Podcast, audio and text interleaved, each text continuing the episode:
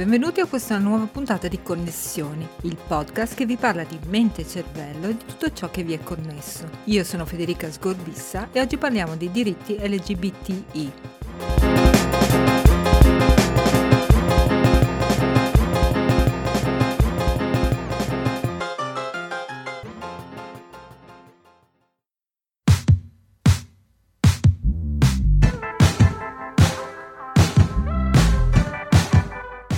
Immaginate di avere un compagno o una compagna da diversi anni, con cui convivete e che amate. Avete un desiderio profondo di sposarvi, ma questo non è possibile perché il vostro stato ve lo impedisce. Immaginate di vivere nella costante paura di perdere il lavoro o di essere marginalizzati nella vostra professione per via del vostro aspetto o di come siete voi nei più profondi aspetti del vostro essere. Immaginate di avere paura di camminare per strada perché sapete, ne avete già probabilmente avuto esperienza, che verrete presi in giro o peggio aggrediti. Immaginate una società o uno Stato che vi privi dei diritti più fondamentali, la libertà di amare ed essere amati da chi desiderate voi, di avere un lavoro, della sicurezza, del benessere psicofisico e di essere come desiderate essere, una società che vi chiede di adeguarvi a standard che non vi appartengono.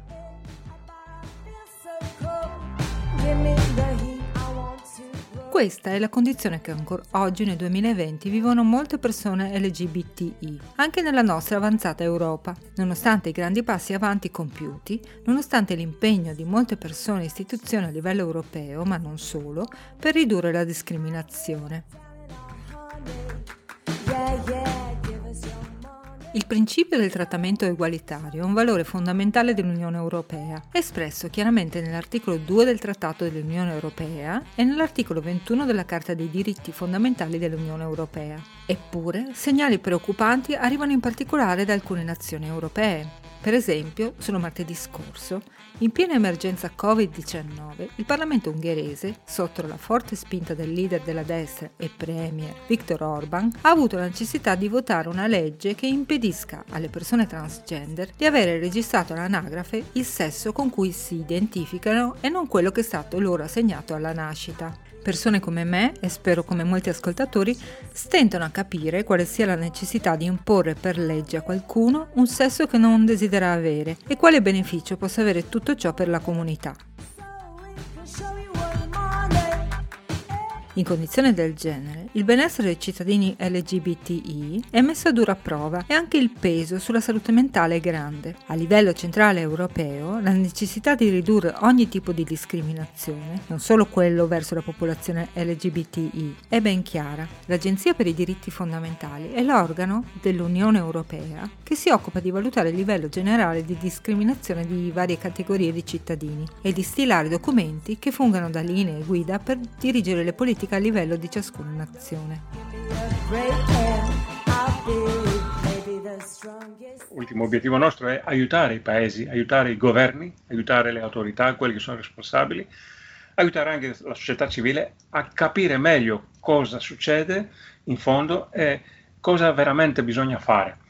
Miltos Pavlou è un funzionario europeo ed è il project manager della recentissima survey sulle persone LGBTI condotta dall'Agenzia per i diritti fondamentali. La survey è la più ampia di questo genere condotta finora e, come già detto, è un importante riferimento per le future politiche europee per i diritti di lesbiche, gay, bisessuali, transgender e intersex.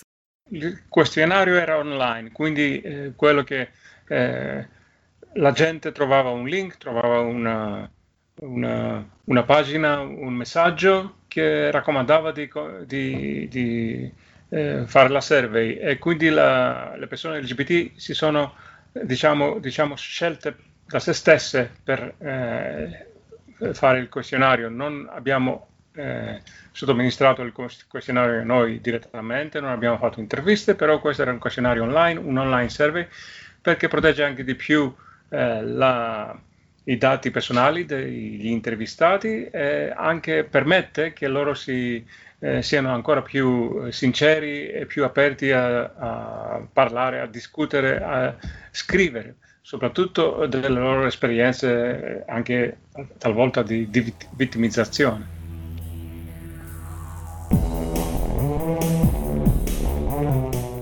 Che cosa indica esattamente l'acronimo LGBTI, questa sigla riunisce non solo orientamenti sessuali, ma anche persone che si riconoscono in un genere diverso da quello assegnato alla nascita. Per prima cosa bisogna avere presente quali siano le dimensioni su cui si effettua questa categorizzazione, che sono tre: l'orientamento sessuale, l'identità di genere e l'espressione di genere.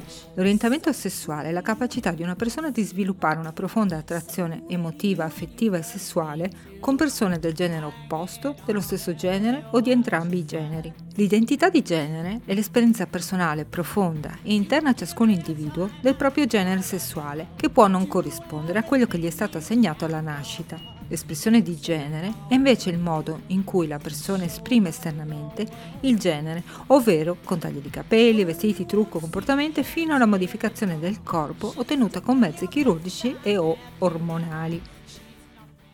Prima di cominciare abbiamo fatto un mapping, abbiamo fatto una mappa del, dei eh, servizi sociali, del, dei social media, eh, delle comunità, delle reti, dei network, eh, delle persone LGBT in Europa, in ogni paese, in ogni paese diverso, e abbiamo fatto in questo modo per tutti i 30 paesi 30 campagne di promozione della survey eh, mirata alla, a raggiungere esattamente la maggior parte delle persone, anche di diversi gruppi, diversi gruppi di età, diversi gruppi di LGBT eh, in tutta l'Unione Europea, in ogni paese diverso. Per ogni paese abbiamo individuato eh, i mezzi, i media, le comunità su Facebook, su altri eh, network, eh, social network, eh, le organizzazioni, le associazioni e quindi abbiamo divulgato eh, lo survey, il survey e la, il link per partecipare pensiamo di essere molto soddisfatti. Eh, abbiamo avuto molto successo, eh, eh,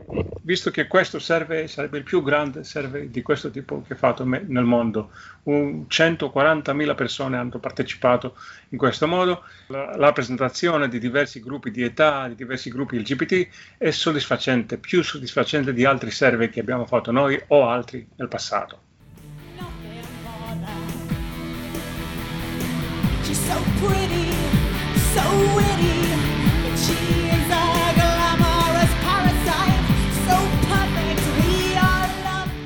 Torniamo all'acronimo LGBTI. L sta per lesbiche, ovvero donne omosessuali. G sta per gay, ovvero uomini omosessuali.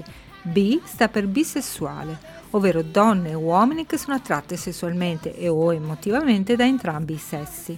T sta per transgender, ovvero persone che si identificano con un genere sessuale diverso, completamente o parzialmente, da quello loro assegnato alla nascita. I sta per intersex. Questa è una categoria che era assente nella precedente survey dell'agenzia, la prima in assoluto pubblicata nel 2012, aggiunta questa volta per completezza. La categoria intersex identifica persone nate con caratteristiche sessuali che non corrispondono completamente con un sesso o con l'altro. Il motivo di questo può essere su base genetica, ormonale o anatomica. È un universo fluido e le definizioni sono tutt'altro che oggettive o scritte, per così dire, nella pietra. Queste categorie servono per orientarsi, comprendere e dare indicazioni, ma sono soggette nel corso del tempo a revisione, anche a seconda del progredire della cultura. Come se non bastasse, molte persone possono essere definite su più di una di queste categorie.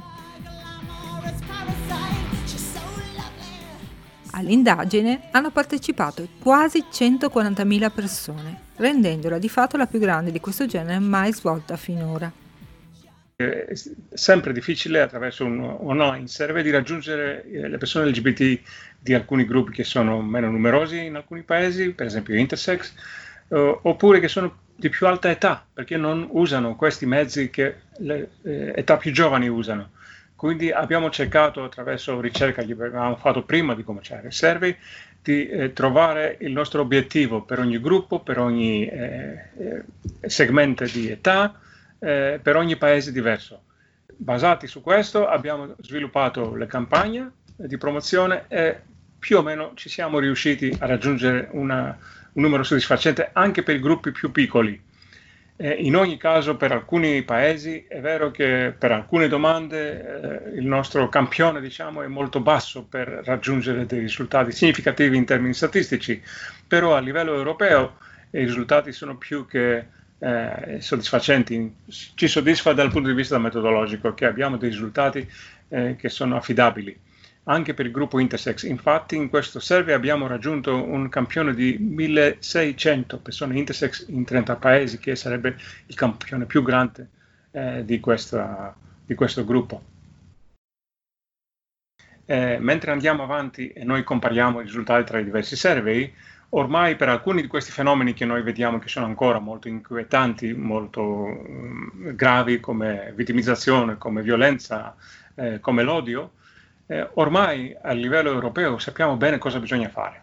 Quindi noi sappiamo, eh, noi individuiamo dove ci sono i problemi, eh, che caratteristiche hanno questi, pro- questi, problemi in ogni paese diverso, perché sono diversi.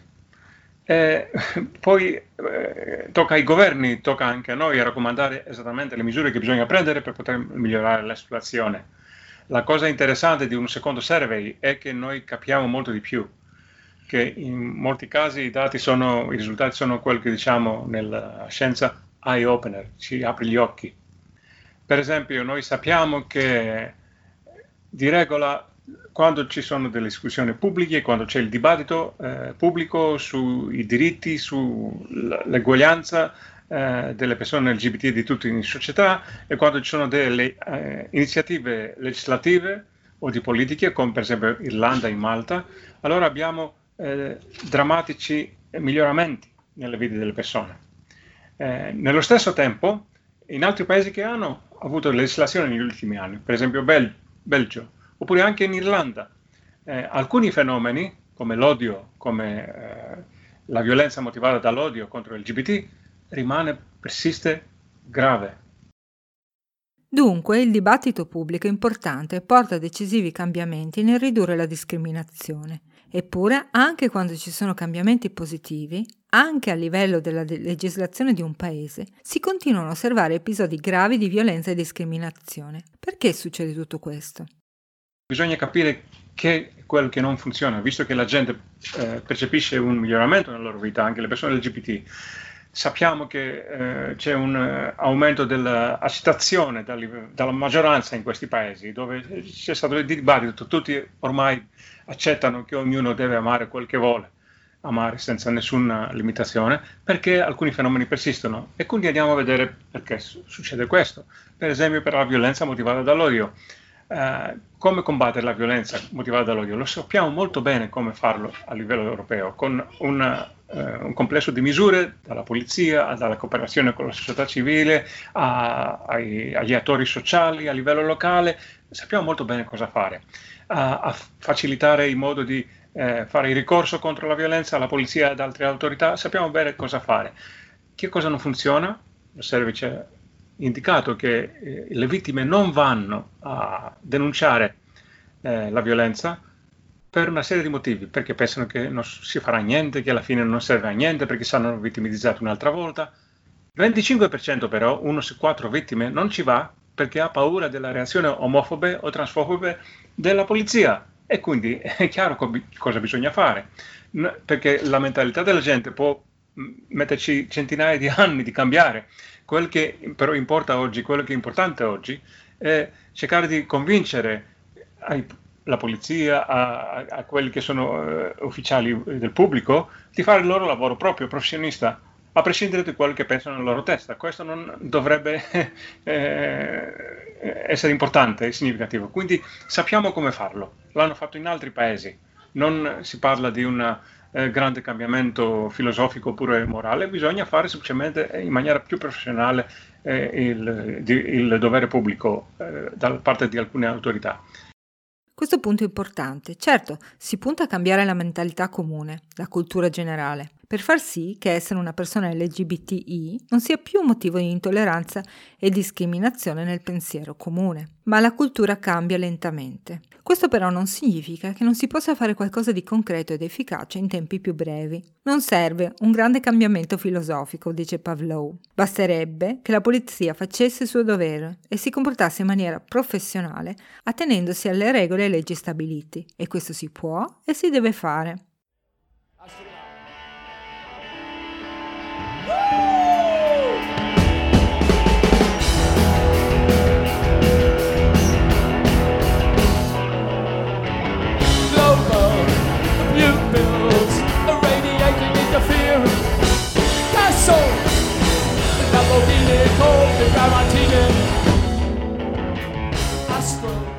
Sono delle realtà molto diverse nell'Unione Europea, ci sono dei paesi che hanno fatto meglio, paesi che veramente fanno, vanno molto male, dove gli rispondenti, dove gli intervistati ci hanno riportato delle esperienze molto negative e molto traumatiche.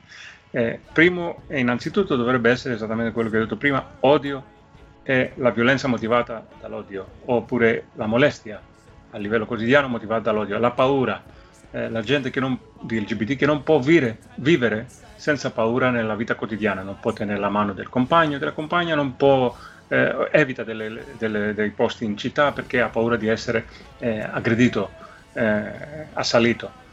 Eh, quindi questo è quello che abbiamo trovato, che questo persiste anche nei paesi dove c'è stato un miglioramento abbiamo chiesto agli intervistati se pensano che la loro vita sia migliorata. In vari paesi, il 40%, il più grande gruppo, ci ha detto che la situazione è migliorata a livello europeo, però questo è molto diverso da un paese all'altro. In altri paesi, come quelli che ho menzionato prima, eh, era ancora più alto, Irlanda, Malta, Lussemburgo. In altri paesi, Polonia, Ungheria, Romania, eh, eh era molto, molto basso. Abbiamo chiesto alla gente che ci ha detto che la situazione sia migliorata, per quale motivo secondo voi è migliorata? Loro ci hanno detto che secondo loro è migliorata perché è aumentata la visibilità e la partecipazione delle persone LGBT a livello quotidiano.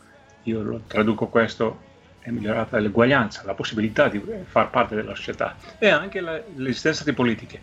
Nei paesi in cui ci hanno detto che la situazione è peggiorata, abbiamo chiesto perché è peggiorata. Ci hanno detto eh, perché c'è il discorso negativo eh, o infiammatorio da parte del, dei politici, da parte delle figure pubbliche, quindi paesi come Polonia, Ungheria, eccetera. Quindi è, è chiaro anche cosa bisogna fare per andare avanti, non è soltanto eh, una questione di legislazione, è questione di eh, permettere alle persone di vivere uguali in società. D'altra parte, comunque, al di là delle, dei sette anni che sono passati, che è un periodo molto breve per vedere dei cambiamenti sociali molto grandi, comunque. Le differenze sono anche generazionali. Quello che abbiamo individuato eh, quando abbiamo comparato le esperienze nell'educazione dei giovani ragazzi che sono oggi adolescenti, 15-17 anni a scuola, con quelli delle persone oltre 50 anni, era la eh, drammatica differenza nelle loro esper- esperienze positive a scuola. Per esempio, i ragazzi di oggi, eh, a livello europeo, ci dicono, diverso tra un paese e l'altro naturalmente, ci dicono che nel 60% hanno avuto esperienze di sostegno e di difesa dai, dai, colleghi o dagli insegnanti a scuola, 60%. Questo si compara con il 5% delle persone di una certa età, quindi, e questo anche cambia attraverso le generazioni in maniera lineare, quindi Evidentemente c'è una tendenza di cambiamento positivo, però molto lento, molto graduale, che va attraverso gli anni e anche ci spiega perché la violenza e la, l'odio persiste, mentre noi abbiamo, possiamo anche avere una percezione di miglioramento in alcuni casi. Alcune categorie sono più colpite di altre. Ultimo importante, tenete conto che eh, il miglioramento è percepito come tale soprattutto dai gay eh, maschi o bisessuali eh, mentre il peggioramento è percepito tale soprattutto dai trans, intersex e le donne bisessuali. Quindi eh, c'è un, anche un fatto di gender e gender identity, quindi di sesso, eh, di sesso di identificazione che è importante come in tutti gli altri fenomeni della società eh, dove i maschi hanno eh, di solito esperienze meno traumatiche o, o negative da, da, dalle donne. Quindi questo è evidente anche nel nostro survey.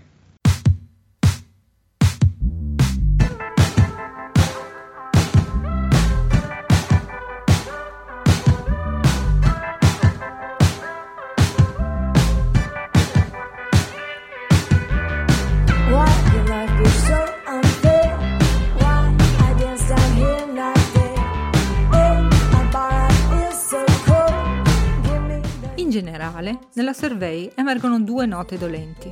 Oltre alla cultura generale, insomma l'atteggiamento delle persone verso le persone LGBTI, che pian piano si sta muovendo verso un maggiore progressismo, Cruciale nel determinare la situazione di discriminazione o non discriminazione delle persone LGBTI ci sono altri due fattori in grado di fare la differenza, le esternazioni pubbliche delle figure politiche e il comportamento della polizia. Le figure politiche, con le loro parole e posizioni sulla questione, sono infatti in grado di legittimare l'azione di gruppi estremisti, che magari sono minoritari, ma grazie allo sdoganamento dei leader politici in vista, finiscono per sentirsi protetti e molestano, quando addirittura non assaltano, le persone con gravi conseguenze sulla loro incolumità, ma soprattutto sul benessere mentale e sulla loro sensazione di sicurezza. Dall'altro lato, il comportamento della polizia fa sì che le persone denuncino o meno le aggressioni subite. Le esperienze con le forze dell'ordine che dovrebbero difendere le persone dalla violenza e dalla discriminazione sono eventi particolarmente traumatici.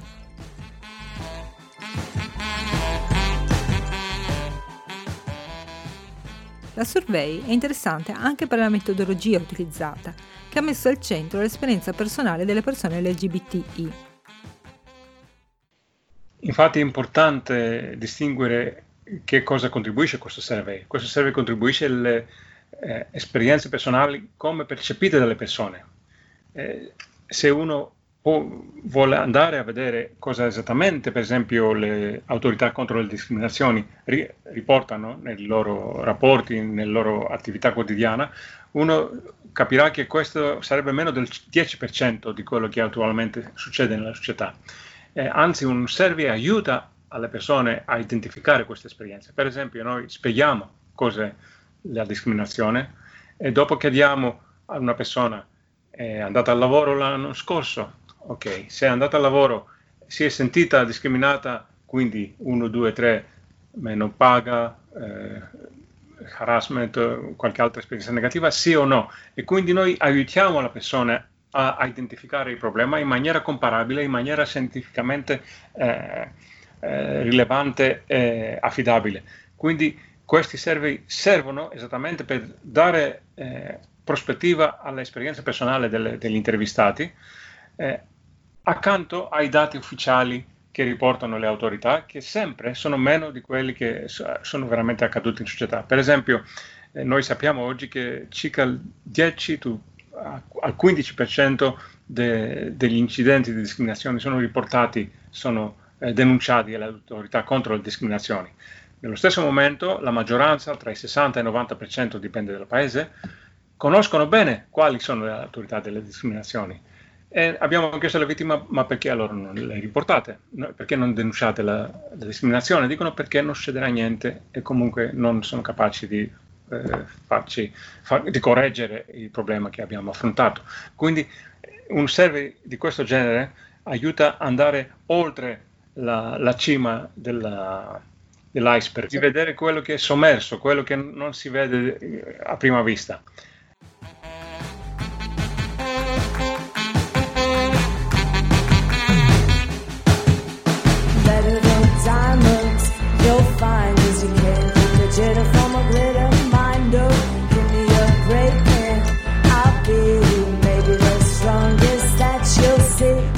È importante complementare questi, eh, queste ricerche con altro tipo di ricerche qualitative, quindi con interviste, andare in fondo su un, una questione specifica che comunque non si può indagare più a fondo eh, con survey. Bisogna andare a intervistare le persone e capire meglio cosa è successo. Per esempio, noi sappiamo in termini statistici perché le vittime non riportano, però eh, non, non, fanno il ricorso, non denunciano la violenza, per esempio la polizia, però uno potrebbe andare a intervistare alcune vittime e cercare di vedere più in fondo a loro livello locale cosa è successo, qual è stato il problema. Per esempio abbiamo adottato questo tipo di eh, metodologia in una ricerca precedente molto grande con mille persone intervistate, mille ufficiali pubblici, poliziotti, medici, insegnanti, eh, funzionari pubblici del Ministero in 19 paesi europei eh, alcuni anni fa. Abbiamo pubblicato il 2015, se non mi sbaglio. Quindi gli abbiamo chiesto perché secondo loro non funziona, cos'è il problema e ci hanno detto delle cose interessanti. Per esempio alcuni poliziotti ci hanno detto non è problema mio, è che la società locale non accetta l'LGBT, quindi non mi permette a farmi il mio lavoro. quindi capiamo cosa funziona, esattamente cosa non funziona. Quindi bisogna anche adottare questo tipo di ricerca per andare anche da, ad, all'altra eh, parte, all'altra sponda di vedere, di vedere cosa funziona e come eh, applicare la politica più efficiente. Sembra incredibile che nel 2020 nell'avanzata Europa si stia ancora a discutere su questi temi e non si sia raggiunta ancora una sostanziale eguaglianza di diritti per le persone LGBTI. Anzi, in alcuni casi vi sono segnali allarmanti in questo senso. È difficile capire a che punto siamo. Ci sono stati passi in avanti o si sta tornando indietro? Eh, la mia impressione è che siamo eh, a un incrocio, perché ci sono stati sviluppi positivi in Paesi membri, dove ci sono stati gli sviluppi positivi, il clima generale è migliorato, la maggioranza ha cominciato a accettare di più l'uguaglianza delle persone LGBT, più persone che prima, però l'odio, la violenza rimane un problema maggiore, una sfida per la, le autorità europee a livello locale, a livello nazionale, mentre noi sappiamo cosa fare. Quindi questo è un incrocio, noi dobbiamo scegliere dove andare e in maniera molto decisiva implementare delle politiche eh, e applicare la legislazione che eh, abbiamo eh, il luogo. Quindi questa è una cosa molto importante. E diciamo è un momento pos- eh, decisivo, anche un momento molto sensibile, un momento molto delicato perché siamo eh, nel mezzo di una pandemia, siamo nel mezzo di una crisi socio-economica molto importante eh, per tutta Europa e il mondo. E quindi non è una questione per le persone LGBT che sono eh, afflitte ancora di più come un, un, gruppo vulnerabile, però anche una questione eh, generale di come sostenere l'eguaglianza di tutti in questa società anche dopo la pandemia, eh, dopo la crisi eh, di livello massiccio che sta arrivando anche socio-economica. Quindi è un momento decisivo, un, un incrocio importante, bisogna avere lucidità e noi cerchiamo di contribuire con dati e con raccomandazioni a questa eh, lucidità e di scegliere la strada che dobbiamo prendere. I diritti umani, secondo noi, è una eh, guida in questa strada un po' buia, però alla fine ci sarà uh, una Europa unita, più uguale, eh, come una terra promessa.